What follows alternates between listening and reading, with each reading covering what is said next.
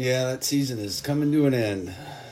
This will be the last Christmas show we do. This is Ehud, son of Demis, coming to you live from the Middle West of the divided states of America and to the Republic for which they stand, two nations under God, quite divided with liberty and justice for some. And uh, took a little break here over the Christmas holiday. We get back to uh, back to normal now that we're moving forward to a new year, 2023, a year I at one point probably never thought I would have seen. But yet here we are. We are at the 2023 uh, crest or cusp, the cusp of 2023. And uh, it's pretty interesting. It's an interesting time to be alive. There are uh, many things happening in this world that I certainly never thought I would see we have a uh, federal government in this country that's off the rails. In this particular state, we have a state government that's off the rails. We have people voting for things that are totally unconstitutional and have a judicial system that, that doesn't uh, ascribe to the law, it appears anymore, that that is not about providing equal justice for all. It's that's more concerned with being intimidated. I just I think about the uh, Arizona election in particular, and all of the things that uh, happened the day of the election that basically circumvented many people from voting, and and how somehow the votes that did come in, even though they were rejected to go a certain way by 70%, we're more in the 40 50% range. And there's just a lot of stuff that that is occurring that uh, it just, uh, yeah. And then you've got a media that trumpets one side of the equation for the most part. You have outlets that that will speak truth uh, into the matter. But I wonder how much longer they have. You know, when you have a federal government paying private organizations to squelch free speech and and uh, you know nobody's going to jail. It just I don't know what do you do with that. You know, when the government starts to uh, abuse its power, starts to um, monitor its citizens without due process, without cause, just because they believe differently than the people in power. Um, I don't know how much, how longer, how much longer I'll be able to do this program, even. But through all that, that's the beauty of Christ, people. The beauty of a kingdom beyond that they can't touch, a kingdom beyond that they can't reach, a kingdom beyond that they have no control over.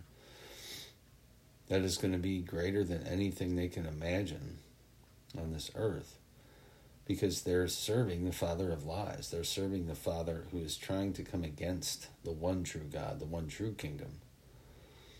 And it's obvious and plain as the nose of my face that that is what's going on here. There is a spiritual battle um, at the core of all this. And I don't see us winning the battle on this earth because I don't think that's God's intention. She's from everything I can read in, in his good book. That Babylon will have its day, right, in the sun. But that darkness will be totally uh, done away with when the light comes and returns.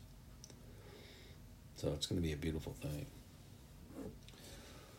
So again, we here at It's a Religion, we start with the Word of God as the absolute truth, the objective truth that we need to subscribe to and listen to. We believe the book of Genesis over and above all the CRAP that science, supposedly science, is throwing at us that, that the earth is millions of years old and we had transitional uh, things that happened through uh, time that made everything without any help from anybody or anything whatsoever.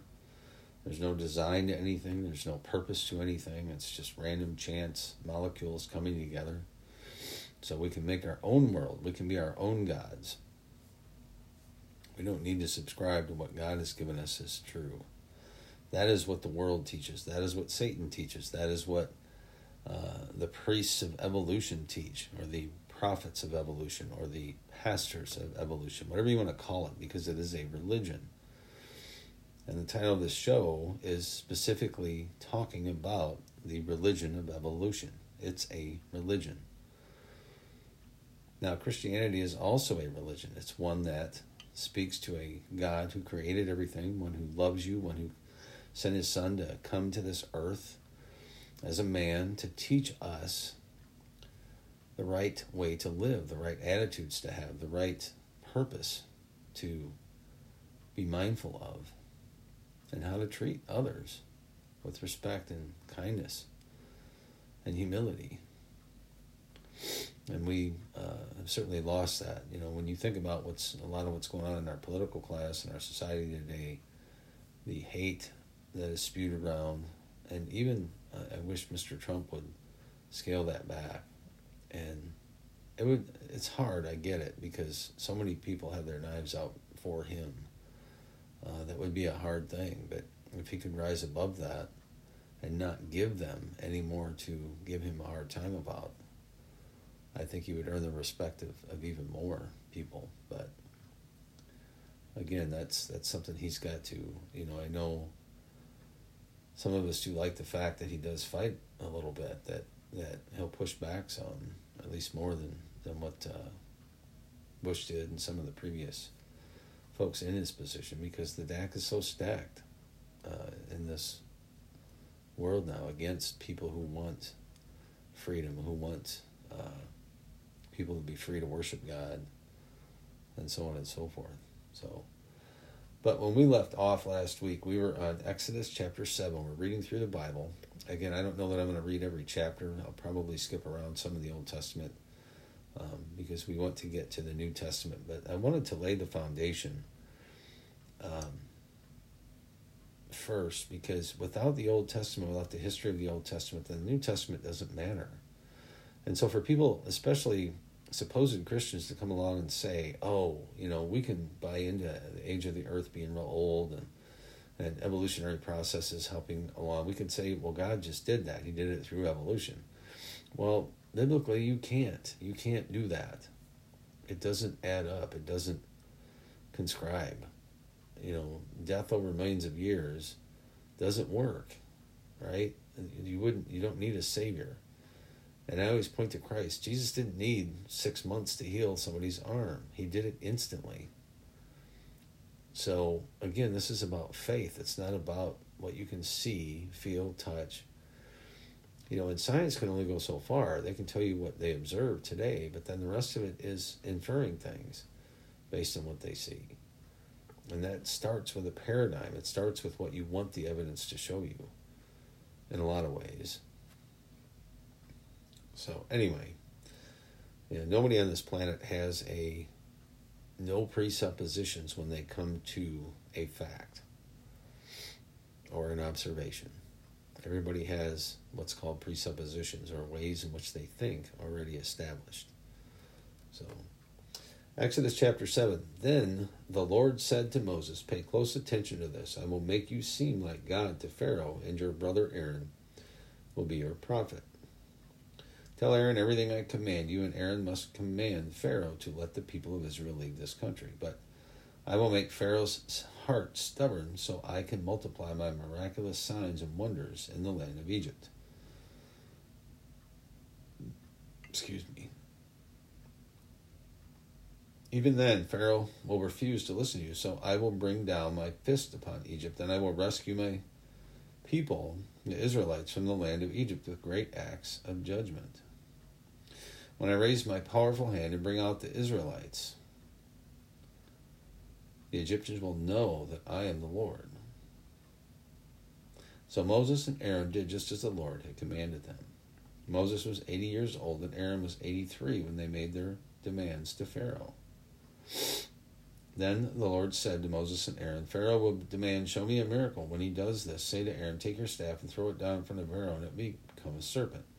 So Moses and Aaron went to Pharaoh and did what the Lord had commanded them. And Aaron threw down his staff before Pharaoh, and it became a serpent. And the Pharaoh called his own wise men and sorcerers. And these Egyptian magicians did the same thing with their magic. They threw down their staffs, which also became serpents. But then Aaron's staff swallowed up the other staffs. Pharaoh's heart, however, remained hard. He still refused to listen, just as the Lord had predicted. Then the Lord said to Moses, Pharaoh's heart is stubborn, and he still refuses to let the people go. So Go to Pharaoh in the morning as he goes down to the river. Stand on the bank of the Nile and meet him there. Be sure to take along the staff that turned into a snake. Then announce to him, The Lord, the God of the Hebrews, has sent me to tell you, Let my people go so they can worship me in the wilderness. Until now, you have refused to listen to him. So this is what the Lord says I will show you that I am the Lord. Look, I will strike the water of the Nile with the staff in my hand. The river will turn to blood. The fish in it will die, and the river will stink, and the Egyptians will not be able to drink any water from the Nile.